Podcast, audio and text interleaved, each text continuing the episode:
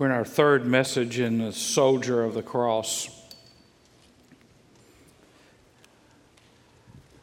My dad was a soldier in World War II and uh, wanted to be a pilot, but he couldn't take the spins and the rollouts, and so uh, he ended up serving on the ground with the Army Air Corps.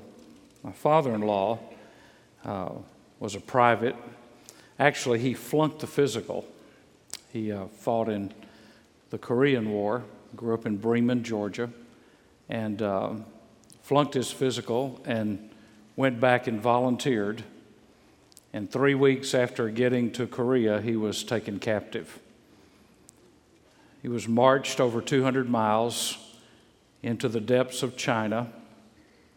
And on a march, which for many of those men was a death march, he carried a man on his back who was about to die so he wouldn't be just left laying on the side of the road.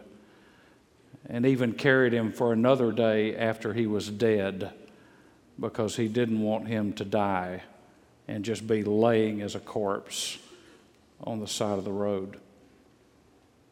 When he got in POW camp, POW camp did not follow the rules of the Geneva Convention. I think we may be the only country that does that and um, he got sick, got pneumonia.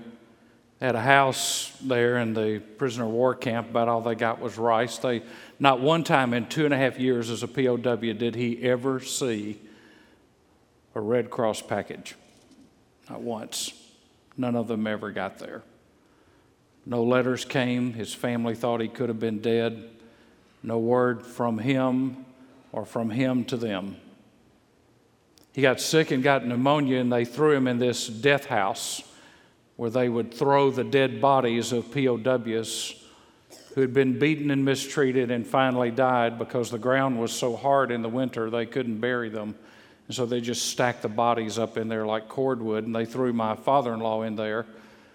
And after laying with dead and decaying bodies for three weeks and not dying, they pulled him out. They wanted to cut his feet off because of frostbite, and he would not let them do it. Later on in his life, he developed pretty severe post traumatic stress syndrome. Spent the last few years of his life either in a nursing home or in a VA hospital. He was a man who didn't have to go fight, he volunteered. There is something strangely unique about a volunteer army. Men know what they're getting into when they go. He didn't have to volunteer, he could have stayed home, he could have worked at Plantation Pipeline, had a nice, safe job. He had already flunked a physical. He could have said, Well, I would have gone if I could have gone. But that wasn't his attitude. The only thing that we have of his time as a POW is a couple of pictures of him in POW camp, and there's a framed spoon, the one eating utensil that he had for two and a half years. It was a very tough and hard existence. In fact, up until I guess the last 10 years of his life, he wouldn't talk about it. I mean, he just, you'd say, nothing. I mean, Terry and Chris and Paige grew up, he would never talk about it. And finally, something happened with him, and he started going to high schools and middle schools and talking about his experiences. And I think he wanted to do it to remind those students that your freedom came with a great price. And that I was willing to be in a POW camp for two and a half years and maybe die there so that you could have the freedom to live in America. Sometimes we think that the church is a volunteer army, and some people volunteer and some people don't. Some people just show up and like the parade and the, you know, the stuff, but all of us are called to be soldiers. And all of us are in a battle. And all of us are going to be attacked. And at times, the enemy is going to take some people captive. And he's going to shame them and shame their name and their testimony, maybe even shame the church. but we are called to be soldiers for Christ. We are called to be in a battle. In fact, our vocation is Jesus Christ. What we do for a living is our other vocation, but our main vocation has to be Jesus Christ. Because when we enlisted, you remember that little kid song we used to sing? I may never march in the infantry, fight and, you know, shoot the artillery, but I'm in the Lord's army. You remember that? Now that just sounds too militant. We have major denominations that have taken out hymns like Onward Christian Soldiers because their leadership says it's just too militant. Hey, if Paul said we're in a battle, and if Paul told us to put on, put on armor, if it's not too militant for God's word, it's not too militant for us to talk about. Amen. We don't need to be ashamed. I, you don't meet soldiers in a parade, and you don't meet soldiers who have gone through the training who are ashamed. They've paid a price. And, and, when they go to boot camp, what they thought it was going to be and what it is are two totally different things. But, but they're not ashamed of what they went through. In fact, almost going through it is a badge of honor. And so when Paul is writing to this young, timid young man, he's saying, Don't get out of line, go through your training, get ready for the battle. I'm not always going to be here to give you orders, but when I'm gone, you make sure you know how to carry out the orders that you've been given. Our nation grieved a few weeks ago at a helicopter shot down with a number of Navy SEALs on it because we know the price that those men pay to reach that level of expertise as soldiers. They are trained machines. God doesn't call us to be trained machines, He calls us to be trained soldiers who understand that every day we're walking into a world where the enemy wants to take us out where the enemy wants to destroy us, wants to destroy our testimony, wants to destroy the witness of the church, wants to shame the name of Jesus Christ. And he's not picky about who he uses, he'll use anybody. And so, as we look at chapter 2 of 2 Timothy, in the previous chapter, he said, Retain the standard, uh, verse 13, of sound words which you heard from me in the faith and love which are in Christ Jesus. Guard through the Holy Spirit who dwells in us the treasure which has been entrusted to you. Retain, hold fast, keep the standard of sound words. Now, I, I, would just say simply the best way to understand that phrase, the standard of sound words, is there, there is a world of difference between having opinions and having convictions. Opinions can change. Uh, if you don't think opinions can change, just watch the news every week on the latest whatever Rasmussen, Gallup, name the poll. Up and down and up and down and up and down. A fickle crowd, depending on what mood they're in and what the news has been for that day, will give you their opinion. Opinions can change. Convictions are those things we are willing to die for. And when we have, so that, the, the thing is, we can have a lot of opinions about things. I've, I've got opinions. In fact, even if you don't ask me, I might give it to you. But I, I've got opinions, but I've got few convictions because my convictions are narrowed down to Christ and the church and the gospel. Because those are the things that are eternal. And so Paul says that we are to maintain and retain those things in faith and love. And then as he begins to move into chapter 2, here's Paul thinking, and I've got to think, uh, just in my imagination, I've got to think that Paul is somewhere in his mind going back to the stories that he was very familiar with. In fact, he would have memorized all of them. And the stories of Moses and the passing of the baton to Joshua. And Joshua learning and walking under the ministry of Moses and seeing how he led and seeing what he did. And, and realizing that Moses was going to die and Joshua was going to take over, Paul had to have been having those same feelings, thinking, I'm about to leave this earth, I'm about to die. For me to live is Christ and die is gain. I mean, don't feel sorry for me that I'm about to die because I'm going to go be with Jesus. But Timothy, I've done too much and I've put too much in you for you to drop the ball now.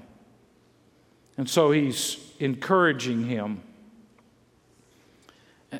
Can I tell you that every person that's ever taught you in Sunday school, every sermon that you've ever listened to, has been the investment of someone into your life.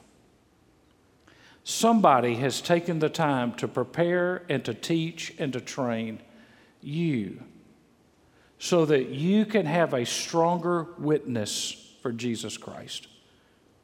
And that goes to the people that work in preschool with the one year olds that teach them that just Jesus loves them, and they do it by showing them love. To middle school and high school and college and senior adults, whatever the age group, to a discipleship group, to an FCA group, to a campus crusade or a young life, whatever it is, people have invested in us.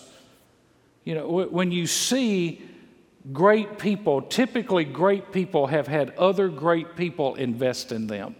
They, and the, the key to them is they have been good learners. The, the people that invested in them were good teachers, but they have also been teachable. They've been good learners. They've listened to those that have invested in them that have taught them. I, I still go back and think of the moments in my life when a Sunday school teacher that thought I was not paying attention in the 10th grade. And I can remember Dr. Smith, he was a dentist. And Dr. Smith called on me to pray, and I was so spiritually minded in the 10th grade. This will tell you how old I am. I was so spiritually minded at the end of the Sunday school class in the 10th grade. I prayed, and Lord, let Joe Namath and the, and the Jets beat the Baltimore Colts this afternoon in the Super Bowl. That was the length of my prayer life. But that guy loved me. And he prayed for me, and he would come up to me after church was over and talk to me. And he knew I wasn't where I was supposed to be, but he didn't throw me out under the bus. He loved me. And the last time I saw him, I was preaching a revival in my home church. And he said to me, Always believed in you. You see, somebody in the 10th grade you never met and you will never meet until you get to heaven decided I was worth investing in. Somebody decided you were worth investing in. That's why they don't just come and sit in a Sunday school class, that's why they teach a Sunday school class, because they believe that you are worth investing in. Uh, when we get through with Refresh in uh, March of next year, uh, I'm taking, I've already told them that they don't have a choice. I'm taking Garrett and uh, Ross Cook and Stephen Durbin, and after we get through with Refresh, we're staying in the mountains for an additional three days just to talk and for me to spend some time with these guys that have come out of ministry into this church and just to try to pour into them and talk to them and listen to them because one day I'll be gone. Now, I've already basically said to them what I said in their ordination You mess up, I will ask God to allow me to come back from the dead, and I will take all of you out. but you see, because somebody invested in me, they didn't invest in me for me to hoard it and to hold on to it. They invested in me for me to share it with other people. And, and so that's where Paul is going now as, as he gets into 2 Timothy, and the first thing he says to him is, Be strong. This exhortation to be strong in the grace that is in Christ Jesus in chapter 2 and verse 1 is a summary statement, really, of everything he said in chapter 1. He doesn't tell him how to be slick, he doesn't tell him how to be cool, he doesn't tell him how to be cutting edge. He doesn't tell him how to, to, read the marketing signs. He doesn't tell him uh, how to develop a strategy. He says, You be strong. And the first thing he says to be strong in is in the grace that is in Jesus Christ. You see, you and I cannot be strong unless we have been strengthened. You don't get strong overnight. You don't walk in uh, to the gym and say, put as many weights on there as you want to, I'm ready. You have to build up to it. To be strong, you have to be strengthened. And being strong is necessary because of the demands that are placed on us as soldiers of the cross. Now, all of us are familiar with some of the great texts in the Bible, and we, we quote them well. I can do all things through Christ who strengthens me. Be strong in the Lord and in the strength of his might. My grace is sufficient for you. The, the reality is sometimes it's easier for us to quote those than it is for us to live those. You see, to be strong in the grace of God is to be strong in the sufficiency of God's grace. That God's grace is not just sufficient to save us, God's grace is sufficient to strengthen us and to sanctify us, not only to secure for us an eternal salvation, but to secure for us the power to live daily up to the demands that God has given us. It is Christ in you, the hope of glory. Now, how did Christ get in you to be the hope of glory? By the grace of God. So I'm not strong in my own strength. I'm not strong in my own will. I'm strong in the grace of God, which means a daily dependence on Him. I report to Him for orders, I report to Him for duty. He is able, He is adequate. I'm not able, and I'm inadequate. God is my strength. Second thing He says is be strategic, chapter 2 and verse 2. Now, we looked at this in the discipleship series a few months ago, but I want us to come back to it for just a few moments. Be strategic. The things which you have heard from me in the presence of many witnesses, entrust these to faithful men who will be able to teach others also. Now, what Paul is doing here is he's telling us not just to be strong, but to be strategic. Now, how do we become strategic? People that are strategic are number one, willing to suffer hardships willing to suffer hardships. Now, you see, I, I don't, I can't do this. Well, let's just pretend. Okay, let's. Can you pretend with me for a minute?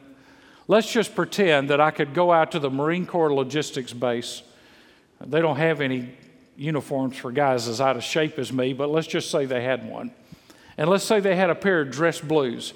And I walked in here with a pair of dress blues on, and I'd say, you know, I'm ready. I'm a Marine.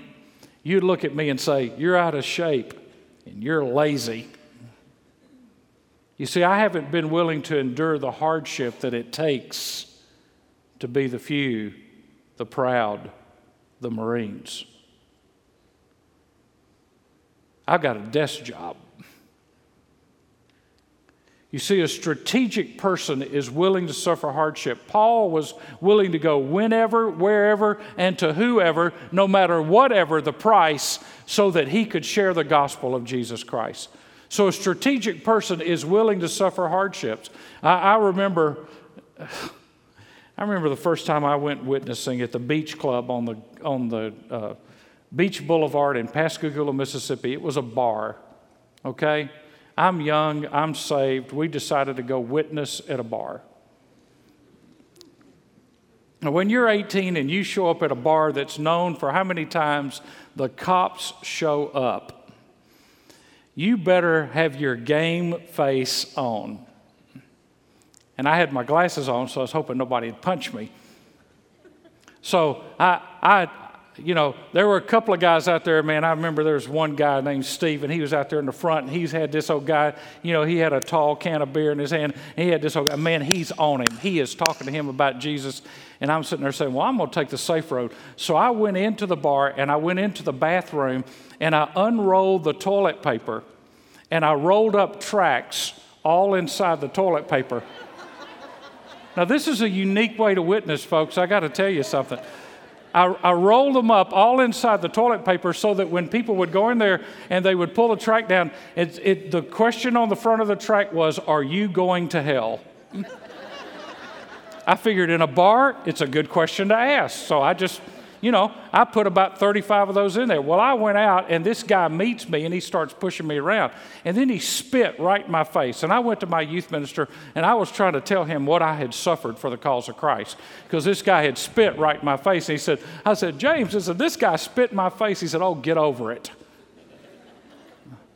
What he was telling me is, you hadn't suffered anything for the gospel. They didn't take you out and crucify you. They didn't take you out and beat you to a pulp. A guy spit in your face. If that's the worst that ever happens to you for sharing the gospel, then you're in pretty good company as far as people that don't suffer hardship. Number two, they stand on God's promises. They don't stand on their feelings. They stand on God's promises. If we're going to be strategic, then we need to be strategic about the Word of God and knowing what God says. Because a good soldier knows how to take apart his rifle and his pistol and put it back together. And he can do it blindfolded. We need to be strategic, that we don't have to say, let me call the church and see what the church says about that, that we are familiar enough with our offensive weapon, the Word of God, that we know how to put it to good use when we're in the middle of a battle. Number three, they don't get bogged down in secondary skirmishes. They don't get bogged down in secondary skirmishes. keep the main thing the main thing. The, the main thing is to push through the front, not to fight little skirmish battles that are not going to matter to anything. Number four, they study the word, which is tied again to number two, they stand on the promises of God. And number five, those who are strategic know how to choose between good and better and best. Now, there are a lot of terms that the scriptures use about us that are not very complimentary. Uh, God calls us sheep, and all sheep do is look down for their next bite. They never worry about what's ahead of them. That's why they can fall off a cliff, and that's why they need a shepherd. God calls us sometimes like we're donkeys, which means we're stubborn and resistant and hard headed. But here, I believe God gives us one of the greatest compliments He can give us when He calls us soldiers. Because we're in a battle and He has entrusted us to be on the front lines of this battle. And so we are called a soldier. And what a soldier knows to do is to watch and to look and to view the horizon and to be prepared and anticipate that the enemy is going to come and try to attack. A soldier does not turn his back when he's stationed on the wall. When he's on a sentry line, he does not turn his back. He always keeps his focus that there is something or someone out there that if they get by him, there could be serious damages to the rest of the troops. And so here's Paul telling him to be strategic. And when you read chapter 2 and verse 2, you see four generations there. It's perpetual, it's unending, it goes around the clock. That, that someone is invested in you and you invest in other people. And Paul says, all of this in the presence of many witnesses. Paul was probably remembering the day when they laid hands on him and sent him out to be a missionary. And Paul says to Timothy, You find other people to invest in.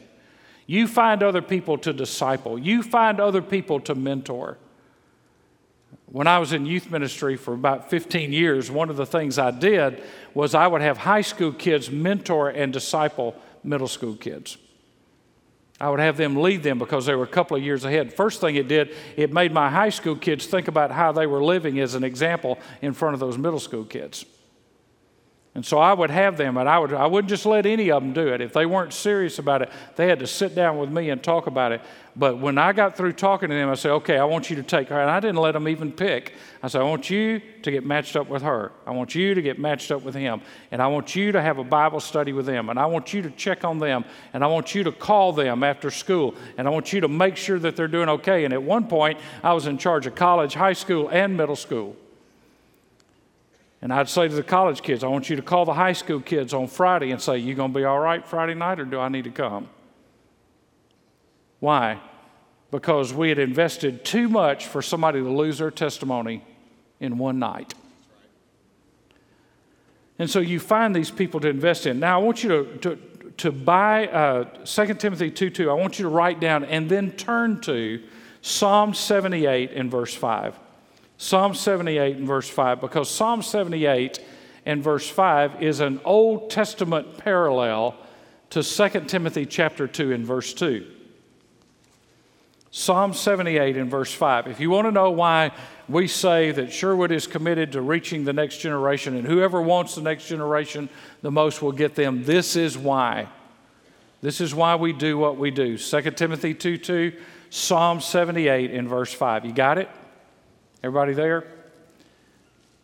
For he established a testimony in Jacob and appointed a law in Israel, which he commanded our fathers that they should teach them to their children, that the generation to come might know, even the children yet to be born, that they may arise and tell them to their children. You get it?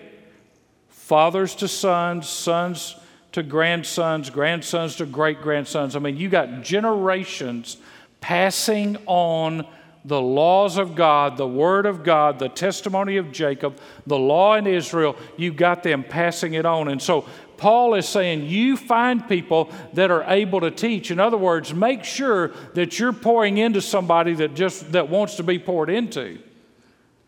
You're not just pouring into somebody that's just trying to check the box, like Mark mentioned earlier. But it's somebody that really wants to move on with God and wants to be serious about the things of God. Now, when he uses this phrase, able to teach, that is found three times in Paul's letters. It's found here, the able to teach others also. In 1 Timothy chapter 3 and verse 2, it refers to an overseer in the church who is able to teach. And then in 2 Timothy chapter 2 and verse 24, the Lord's bondservant must not be quarrelsome, but be kind to all, able to teach. Now, what is he to teach? What he has heard before many witnesses. So the key is he's to be faithful to what he's heard. There, there's a way to, to, to put that. In other words, if something is served in the kitchen, when you put it on the table, it ought to be what was served in the kitchen. If you're being fed by God, His Word, and it's food to you, then when you deliver it to the next person, don't try to change the menu, just teach what you know. Don't teach what you think. Teach the Word of God.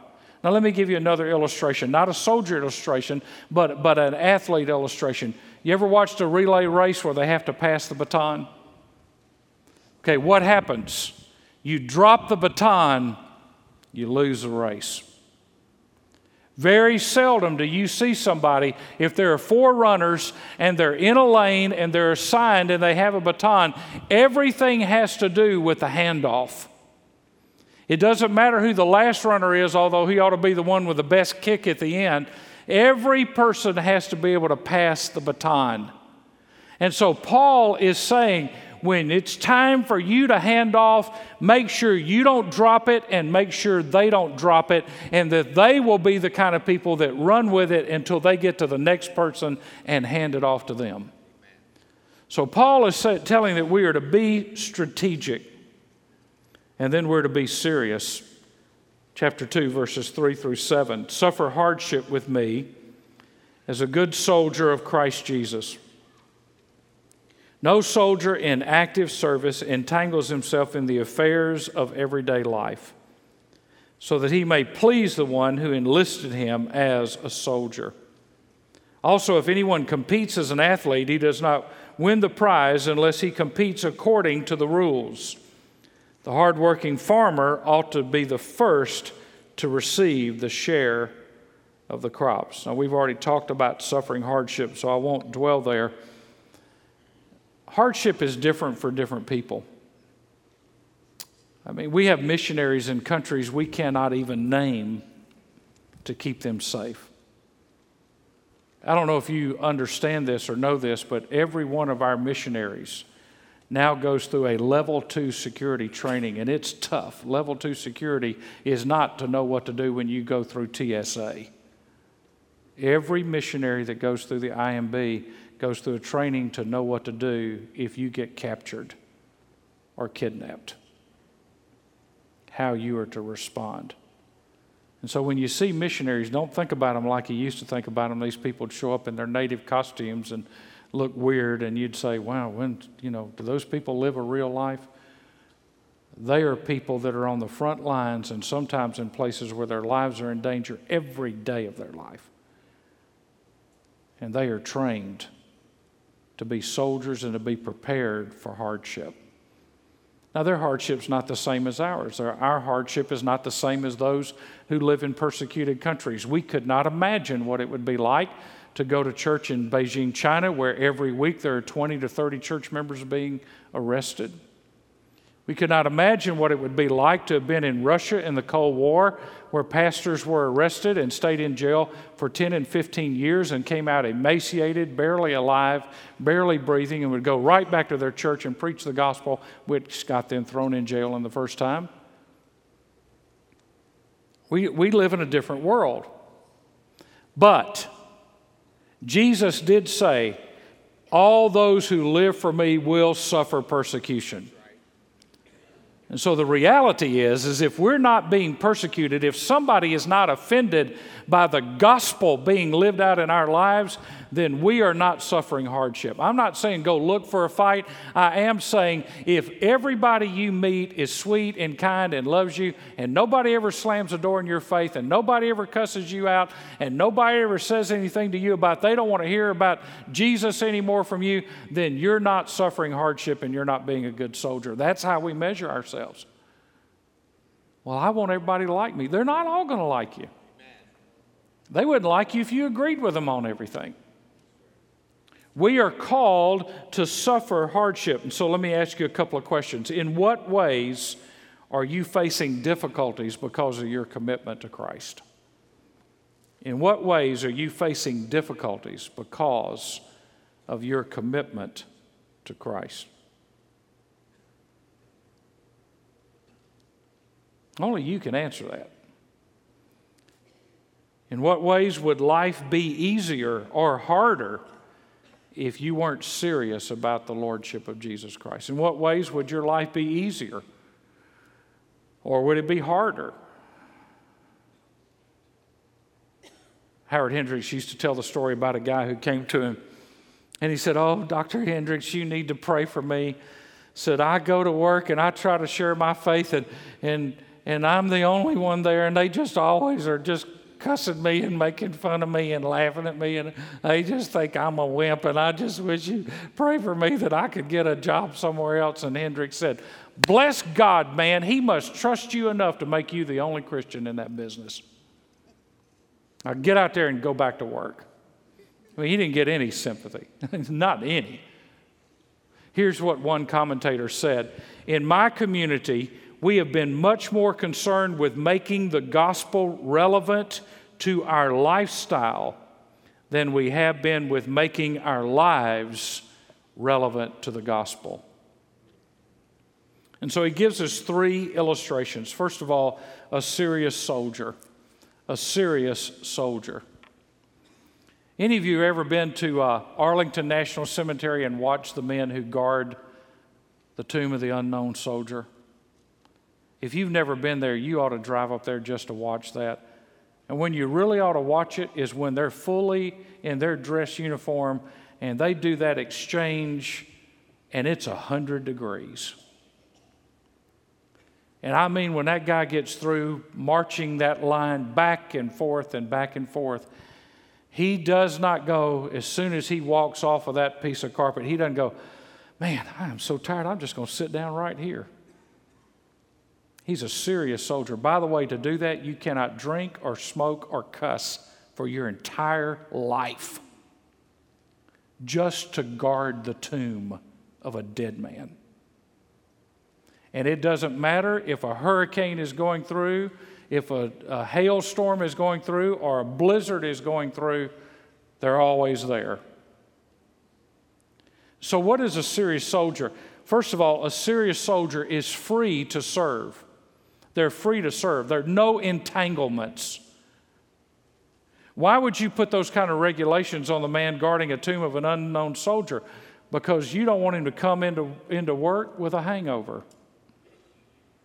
You don't want him to come into work not taking seriously the call that is on him to do that.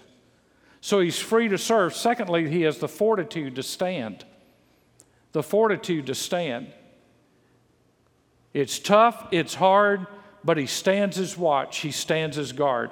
Thirdly, he is faithful to the Savior, verse 4, that he may please the one who enlisted him as a soldier. You see, there's a way that you leave the military. You can leave it honorably or dishonorably. And the only way we're going to meet Jesus and hear well done is if we have served him with honor and with distinction. Not only a serious soldier, but a disciplined athlete in verse 5. A disciplined athlete. The Greeks, in the Greek games, only the Greeks could run in the Greek games, and they would have to endure 10 months of strenuous discipline and exercise to be able to run in the race. And so when he talks in verse 5 about the one that competes, or King James says strives or contends. Uh, I, I, here's the word that I would use there the, the disciplined athlete is all in. They're all in. They don't play three quarters and then want to quit. They're all in until the whistle blows, they keep playing. Let me tell you the difference between winning and losing in athletics the extra step, the extra mile, the extra discipline. You know what's going to show up in the NFL after this lockout and all this stuff that's been going on in the NFL? Here's what's going to show up. There are going to be a lot of players who are going to be injured. You know why? Because during the lockout, they didn't work out. They partied, they ran around, they did whatever they wanted to do, lived like they wanted to do, because they still had some money. But if you read the paper uh, the other day, Matthew Stafford coming back, and if he can stay healthy, Detroit Lions believe that they've got a chance to compete. But Stafford has been injured in so many games that every day he was working with his receivers during the lockout just to make sure they had their timing ready. Guess what?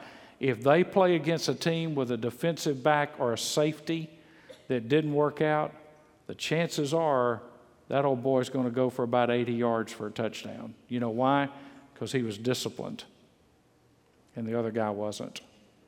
An athlete has to be disciplined. He does more than expected. How do you win a gold medal? Sometimes it's talent, and sometimes you just give more effort than the other person. You don't quit when the whistle blows, you keep going. Now, y'all understand that? Those of you that played sports, you just keep going. You play hard. You, you, know, you know, give me 60 minutes. You play hard. You ever watch people just walk down the court with a basketball because they're tired and they just want to take a little breather? And watch them play a team that runs a fast break all the time. And watch how quickly they get gassed while the other team is blowing them off the court. Why? Discipline. A disciplined athlete.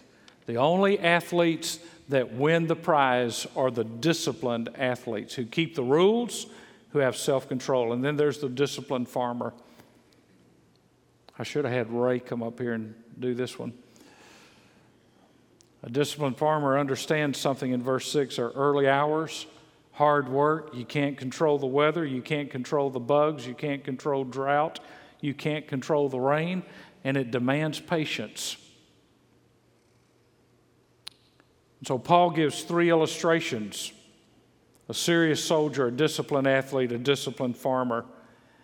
And he says the farmer has to work while it is day. And all of these bring a reward. If you look at it, the soldier pleases his commander, the athlete wins the prize, and the farmer gets the harvest. They all get a reward. And so then in verses uh, 8 through 13, he, he starts talking about remember Jesus Christ risen from the dead, descendant of David, according to my gospel, for which I suffered, suffer hardship, even to imprisonment as a criminal. But the word of God is not imprisoned. And so, what Paul does in verses 8 through 13, he gives Timothy three motivations to serve God faithfully. The first one is Jesus Christ. I mean, that ought to be motivation enough. Jesus Christ, descendant of David, he's talking about his humanity. Jesus served the Father faithfully. This is my beloved Son in whom I am well pleased. Secondly, he is risen from the dead. That talks about his victory, that he accomplished what he came to accomplish to die for our sins and to rise from the grave. And so there's his victory. And what did he do? He met the Father, he received the prize, and now he sees a harvest of souls. And so when he's referring to Christ, he's showing Christ as an example of the soldier, the athlete, and the farmer for all of them. And then Paul himself, an example and an encouragement. Paul is saying to Timothy, the same power is available to you. The same power is available to you. By the way, I don't know if you've thought about this lately, but the Apostle Paul didn't have any more of the Holy Spirit than you have or than I have. Not any. Not one ounce, not one half of 1% more. But the Holy Spirit had more of Paul than he has of some of us. You see, it's not, do I have enough of the Holy Spirit? You've already got what you need in the Holy Spirit. The question is, does the Holy Spirit have what he needs from you? Are you serious? Are you strategic? Are you strong? Let's stand together with heads bowed and eyes closed.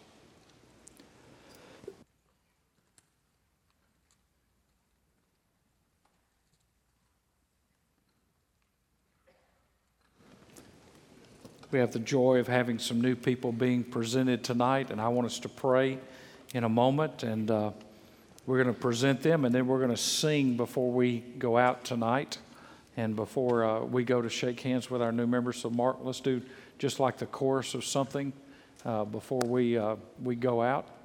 But uh, I want to give you a chance, if you're going to be presented tonight, just to make your way to my left and your right over here up against this wall, and we want to get you uh, ready for us to share the good news of you being a part of this church family